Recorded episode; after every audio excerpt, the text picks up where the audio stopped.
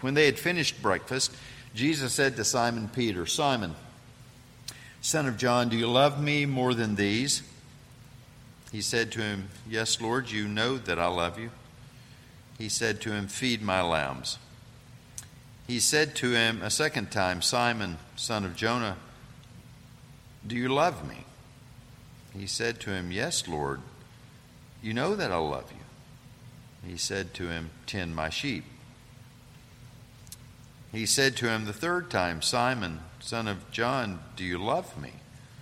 Peter was grieved because he said to him the third time, Do you love me? And he said to him, Lord, you know everything. You know that I love you. And Jesus said to him, Feed my sheep. Truly, truly I say to you, when you were young, you used to dress yourself and walk wherever you wanted. But when you are old, you will stretch out your hands, and another will dress you and carry you where you do, not want to go. This he said to show by what kind of death he, Peter, was to glorify God. After saying this, he said to him, Follow me. The grass withers and the flower fades, but the word of God endures forever. Let's do pray. Father, thank you for your word, and we ask now that you'd bless the hearing, the reading, now the preaching of your word, and that we might leave this place as followers with a heightened love for you. We ask this in Jesus' name. Amen. Well, let me ask you a question. Did you ever find yourself at odds with a friend? Husbands, wives count as friends, vice versa. Children, your parents count as friends, they're your best friends. So, have you ever had that happen? You at odds with someone that you respect, someone you love, perhaps. And it's perhaps because you did something wrong. Or you didn't do something that they asked you to do. Now, it's getting a little personal, right? Um, as I've heard said, and you have too, now, now, Pastor, you've moved from preaching to meddling. But it's a good question, isn't it? You apologize, but things just kind of stay a bit cool. You apologize again, just to be sure they know you apologized and they say, uh, nothing, everything's fine. Fine. I accept your apology. Everything's fine. But they don't ask you to do anything. They don't ask you to help them with anything. They don't entrust you with another job. And you can tell.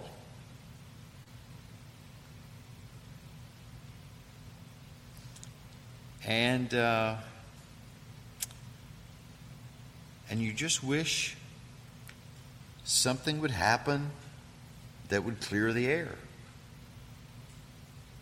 You may even go again and say, Look, we really got to clear the air on this. And they'll say, The air's clear. Everybody, everybody goofs. You goofed. I forgave you. Not a big deal. Quit fretting about it. But then everything just kind of goes on. You don't eat together ever again. You pass in the way. Well, that's sort of kind of something like what's going on here. Remember, it's not been long since Peter three times denied the Lord, committed high treason against God Almighty. And now he's out of the grave, he's walking the earth, And we have this episode. And you notice that Jesus initiates it. He says, Simon, Peter, son of John, do you love me more than these? Now, I think it's important to note, you know, there are times that it's, uh, it's fine to address other people in front of people. Then there are other times when it's best not to. And especially if you've had some sort of little something, right? Some little, some little issue, maybe like I've just described. Notice in verse 20, Peter turned and saw the disciple whom Jesus loved following them. So apparently, Jesus had said, Peter, hey, let's go for a walk. So they're walking along the Sea of Tiberias, the, the, the Sea of Galilee. So he's taking him aside and he starts talking to him, asking him these questions. And that's what Jesus does. We've seen this over and over again. Jesus and particularly recently, Jesus coming to the church, Jesus coming to individuals, and here he is again. After dealing with the apostles in their corporate, you know, collected state, and then having breakfast with them, the communion that they had around the table, now he's dealing with Peter in a one on one. One commentator gives a heading for his commentary on this this paragraph, 15 through 19, as Peter's new commission. When I read it, I was like, eh, not really. He was already commissioned, remember? Now there's something additional added to the commission. So he's right in that sense. There is more to the commissioning now. F.F. Uh, F. Bruce, who was one of the 20th century fine commentators on a number of New Testament books, wrote a number of books on the, the uh, New Testament documents and the reliability of the New Testament uh, Greek text. He, he says that uh, in the first instance, Peter was commissioned to the hook, and now he's being commissioned to the crook. Some of you get it. Most of you look like you wish you were in bed. The hook. Go be fishermen, fishers of men. That was the first commissioning, remember? I'm going to make you fishers of men. Now, feed my sheep, feed my sheep, feed my sheep. The crook, the shepherd's crook. Go back to Psalm 23, if you've grown a little rusty, the shepherd had his staff and his, his crook to help shepherd the, the sheep, to help bring them back into the way, to save them when they're off the edge of a cliff.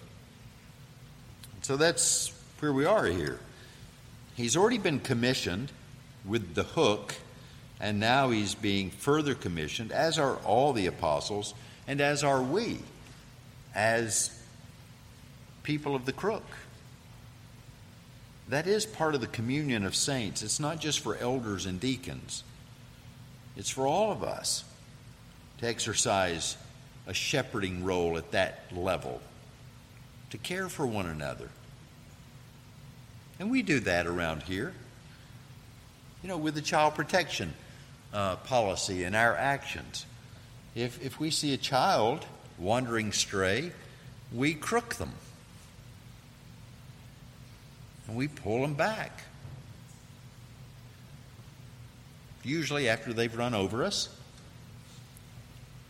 And while we're lying out on the, out on the, the sidewalk or in the hallway, we take the crook and trip them first and then get them and lovingly take them back to their parents.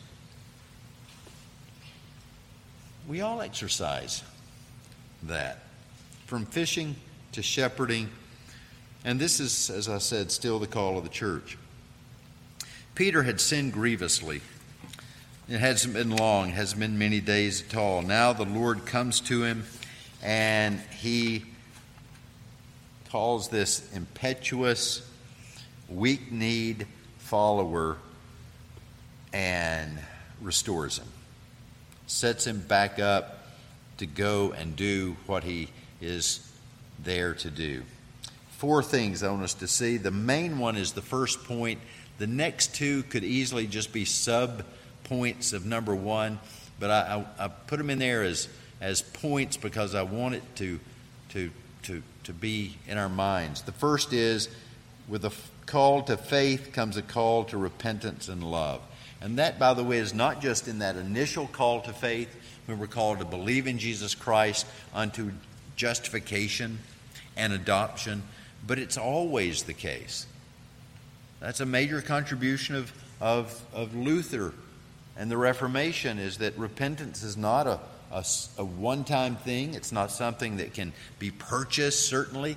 It's not something that you only have to do once. It's like faith is not something you only believe once.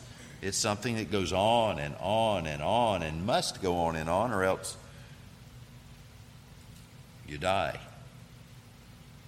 spiritually.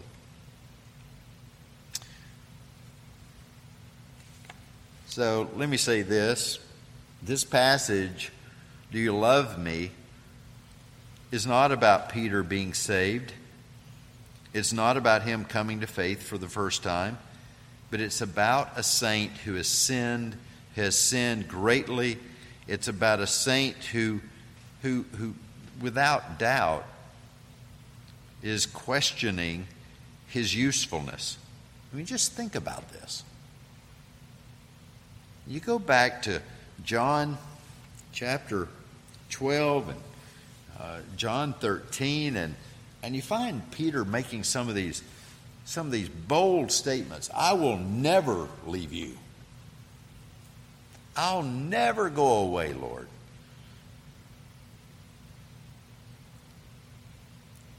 And then a little girl pipes up and says, Hey, aren't you one of the guys that have been following Jesus around? And Peter, No, not, not me. not me. I mean, he can't even get out of his, his pubescent voice talking to a little girl. Then, when he comes out to the tomb, remember? John, we can say the same thing about John. They don't even hang around. The women do. They wait on Jesus, but not Peter. Then the next thing we learn is well, let's go fishing, guys. So Jesus comes. And I, I suspect Peter, I, I think Peter, surely Peter, was concerned about what am I going to do? Who am I? I don't, maybe he didn't. Maybe he was just, but I, I think anyone who's called faith, anyone who's genuinely converted, anyone who's, who's been regenerated by the Holy Spirit can't get away from that the hound of heaven, the Holy Spirit, will always tug at us and, and pull at us. And the end of that pulling and tugging by the Spirit is the Lord, Jesus, addressing us. So he comes, he addresses Peter, and you know, he, he asks, Do you love me? Do you love me more than these? Is how he starts. It's interesting in looking at all the commentators uh, almost all of them, not all of them, but many of them bring up uh, the who, who are these? Who's the reference point to these? Some have even suggested that, well, that can be translated, and it can, as these things. Do you love me more than these things? And so he's pointing to the boat and the fishing rig and maybe even the fish, this pile of fish here. But I, I don't think that's it. I think he's talking about his peers. Peter, look around. Do you love me? Do you love me more than these fellows do? Now, I want to be honest with you. I don't know what Jesus is expecting him to say in answer to that question. Well, sure, Lord. I love you a whole lot more than John. And he's your best best disciple. But he asked him the question anyway. And then he asked him again Simon, son of John, do you love me? Yes, you know that I love you. A third time, Simon, son of John, do you love me? And this time Peter was grieved by what he said.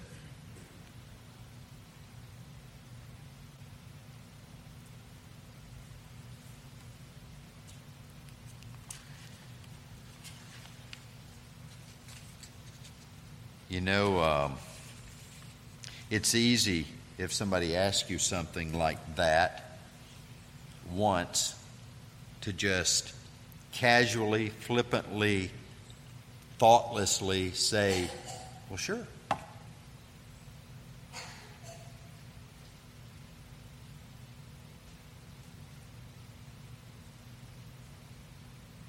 But if somebody keeps asking you that question, let me just think. Husbands, if your wife came in and interrupted you while you're do fill in the blank, whatever your favorite thing is, read a book, watch a ball game, uh, whatever. And she said, "Hey, do you love me?" Sure.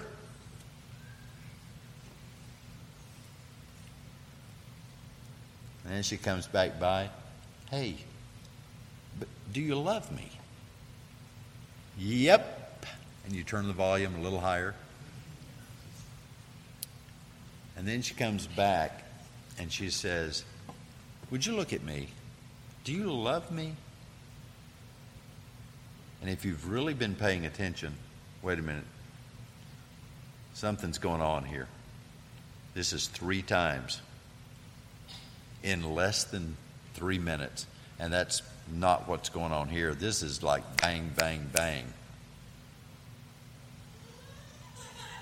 You can imagine if you really think about it a little bit,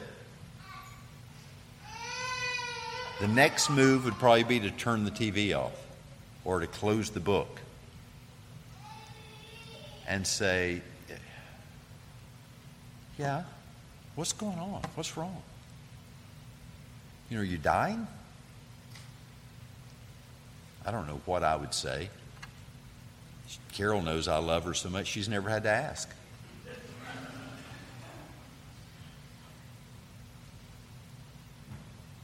But the Lord asked him three times, and finally it sinks in on Peter and it grieves him. Because he said, The third time, do you love me? And then he says, Lord, you know everything. You know that I love you. Now, I need to address the words that are used here because some of you have heard sermons that have been preached on the differences between the two words for love that are used here. Some of you even have written it down in the margin of your Bible. You're looking at it, and one of them is depending on how your minister was trained at seminary, agape or, or agapao. The other one is phileo. One is that sacrificial love that only really God can have toward us. For God so loved that he gave his son.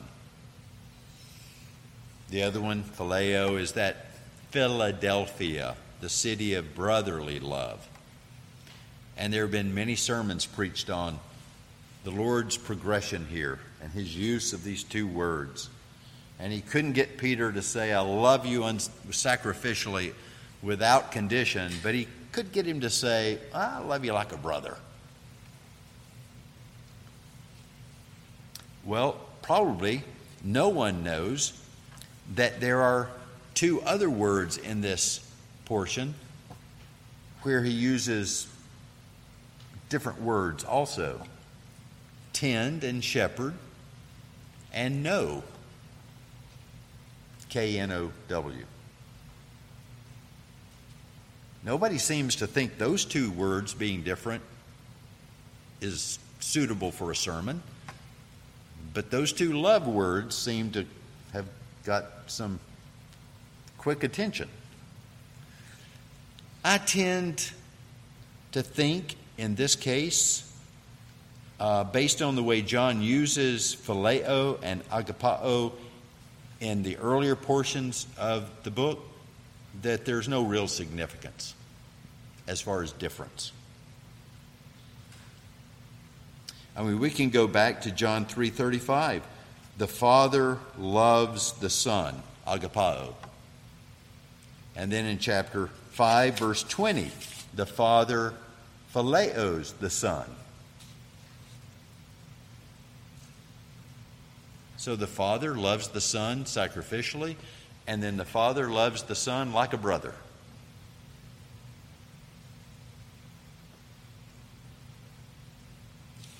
Um, are there distinctions etymologically in the Greek words? Yes, I've just told you what they are. But John doesn't seem to care about that at this point. It gets to this point, and this is listen to this, because see, part of part of what the preaching process is is not just to be uh, encouraging and rebuking, but there's also, uh, and, and in, it's supposed to be didactic or instructive. That's the reason we break the portions up. That's the reason we do it the way we do it, is so it helps you as you go home and read God's Word, to study God's Word, to see, oh, okay. And one of the things that we, we often references is uh, Scripture interprets Scripture.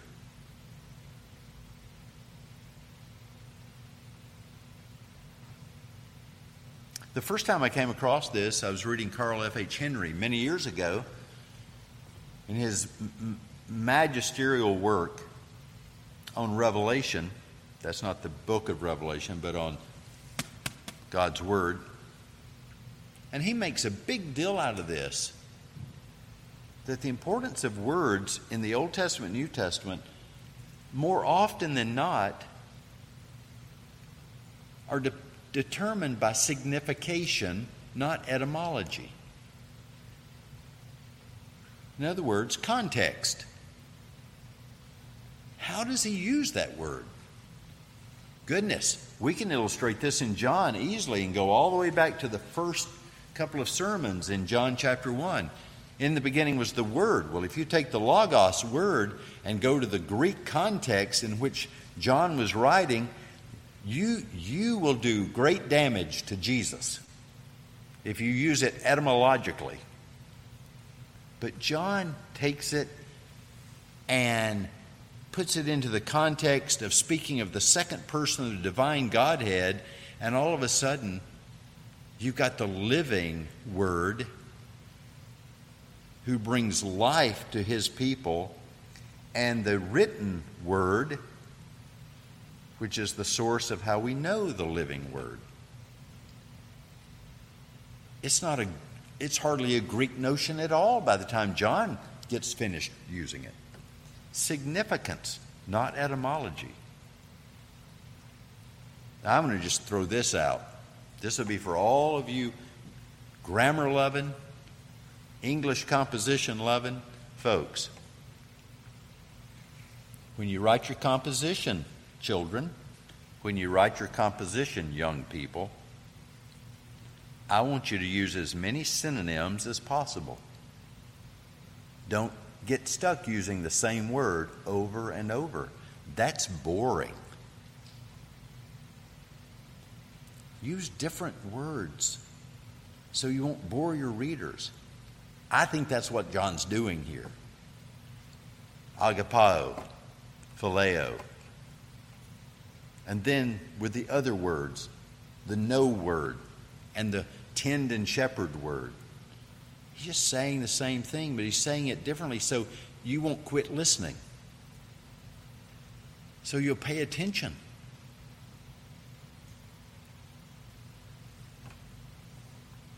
And so he offers us an expansion, a breadth. That's the other thing that writing with with varied synonyms will do, whether it's in English or any other language, but especially here, it not only cuts out monotony, but it expands the breadth and the depth and the height of the meaning.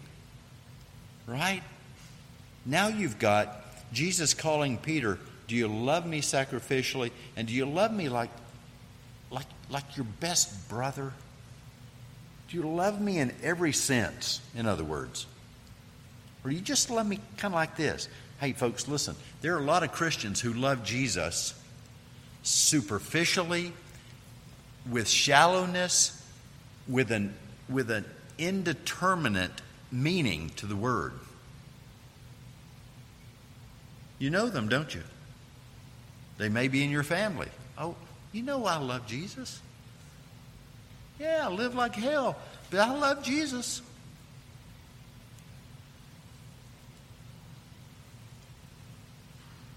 Right?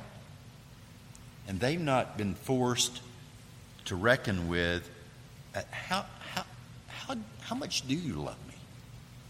How deep is your love? How wide is your love? How high is your love? In other words, back to Deuteronomy 6, which our Lord Jesus brings into Matthew love the Lord your God with all your heart, with all your soul, with all your mind. Agapao, phileo, all of it. That's how we're supposed to. And to do that, it requires some thoughtfulness. By the way, it's not something you can do once. Be just like you've all heard what's supposed to be a funny little quip.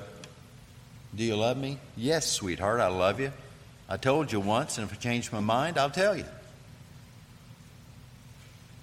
Okay, y'all, wake up. But right, that's not the way with Christ. See, we we don't stand here and someone says, you know, tell me about tell me about your faith in Christ. Well, when I was 11, dot dot dot. And you say, well, can you expand on that a little bit? How about when you were 12? 13? 15? How about while you were in college? How about after you had a baby? After about when you got that second job and started making more money than your father had made in his whole life in one month? Did you still trust Jesus? Was your faith strong then? Some of you have friends that if you ask them about Jesus Christ, they would take you back to some point in time when they signed a card or walked an aisle, and that would be the extent of their pathetic testimony.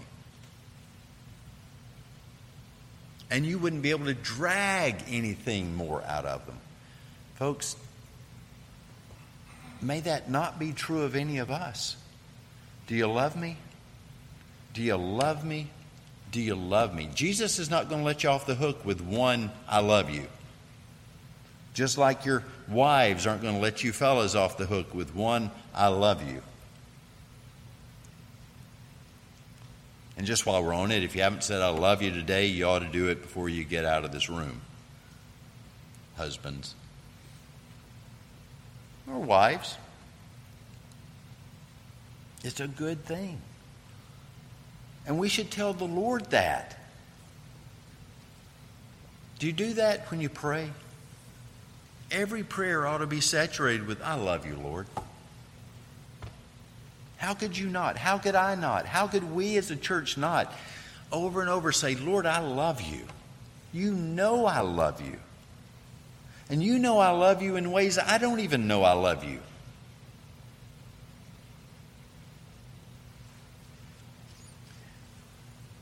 It's a thoughtful repentance and love. It's also a persevering repentance and love.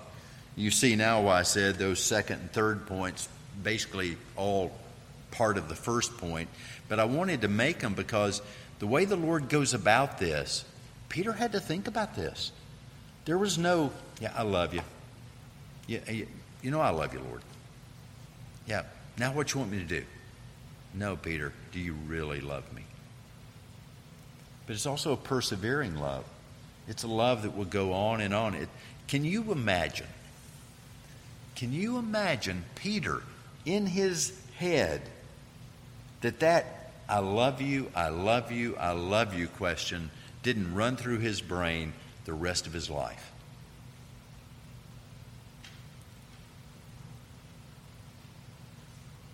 Just like holy, holy, holy runs through our minds every day of our life. So, do I love him? Do I love him today? Do I love him more today than yesterday? Well, here's the test. John picks up on this. It's amazing to me.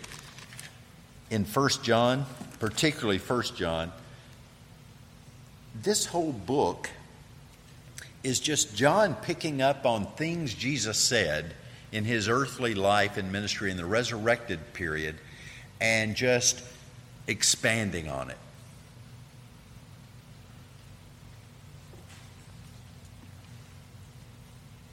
Everyone who believes that Jesus is the Christ has been born of God. And everyone who loves the Father loves whoever has been born of him. By this we know that we love the children of God whom we when we love God and obey his commandments. For this is the love of God that we keep his commandments.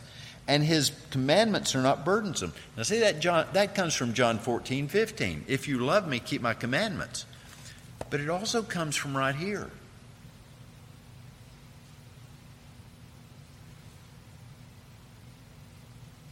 You say, well, did John hear this? I thought you said Peter was out here with Jesus. I got, I got a sneaky suspicion Peter told him. And may have even used it at some point, saying, hey, listen, I'm going to ask you what the Lord asked me. Do you love the Lord? You know, somebody was tempted to go back to the nets, to fishing. Uh, well, let me ask you what Jesus asked me. Do you, lo- do you love him? Yeah, Peter, you know we love him.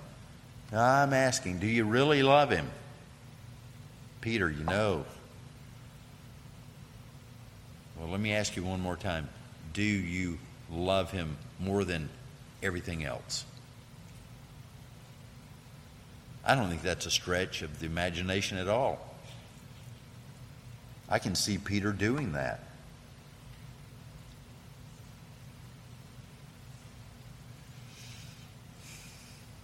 So it's a call for us to be thoughtful. It's called for us to be persevering in our love, never taking for granted. After all, Jesus said, Those who endure to the end shall be saved. Those who love to the end shall be saved. Those who repent to the end shall be saved. Those who believe to the end shall be saved. Well, then finally, notice that this is a call till death do us part. So Jesus moves, truly, truly, I say to you, when you were young, you used to dress yourself and walk wherever you wanted, but when you are old, you will stretch out your hands, another will dress you, carry you where you do not want to go. Part of that sounds like the Lord Jesus stretched out his hands. They dressed him in these these robes that were mockery, and they took him.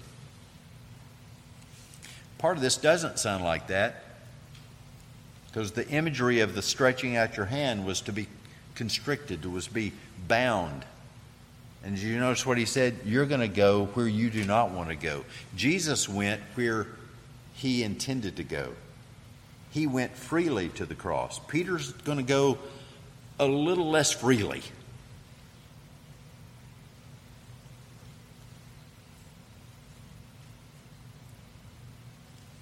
John adds in parenthesis, this he said to show by what kind of death he was to glorify God.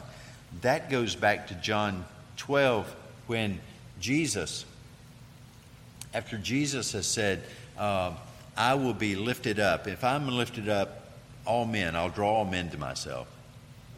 John then later says, he said that to indicate by what kind of death he was going to die. It's the same phrase used earlier in John.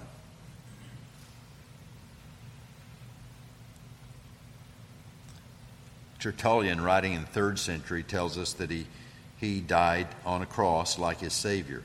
Now, some of you may have heard there's an, a, a, a, sort of a there's a made up story that he, he, wouldn't, he wouldn't submit to being hanged on a cross like his Savior, so he told him, hang him upside down. And that comes, I could tell you historically how it came into existence, but it's none of the early church fathers confirm it. They all confirm that he was hanged like his Savior, upright. Most likely, at the time, if you've studied that period, you know that the, the Romans wouldn't have accommodated a Christian to let him tell them how he wanted to die. They just said, no, we'll, we'll, we'll death you the way we want to death you. Uh, so you, you just come on with us. The point is, he died like his Savior. The same method was used. But then the end. After saying this, he said to him, Follow me. That's what the tend my sheep, shepherd my sheep is all about, isn't it? You love me, shepherd my sheep. If you love me, keep my commandments. That's it.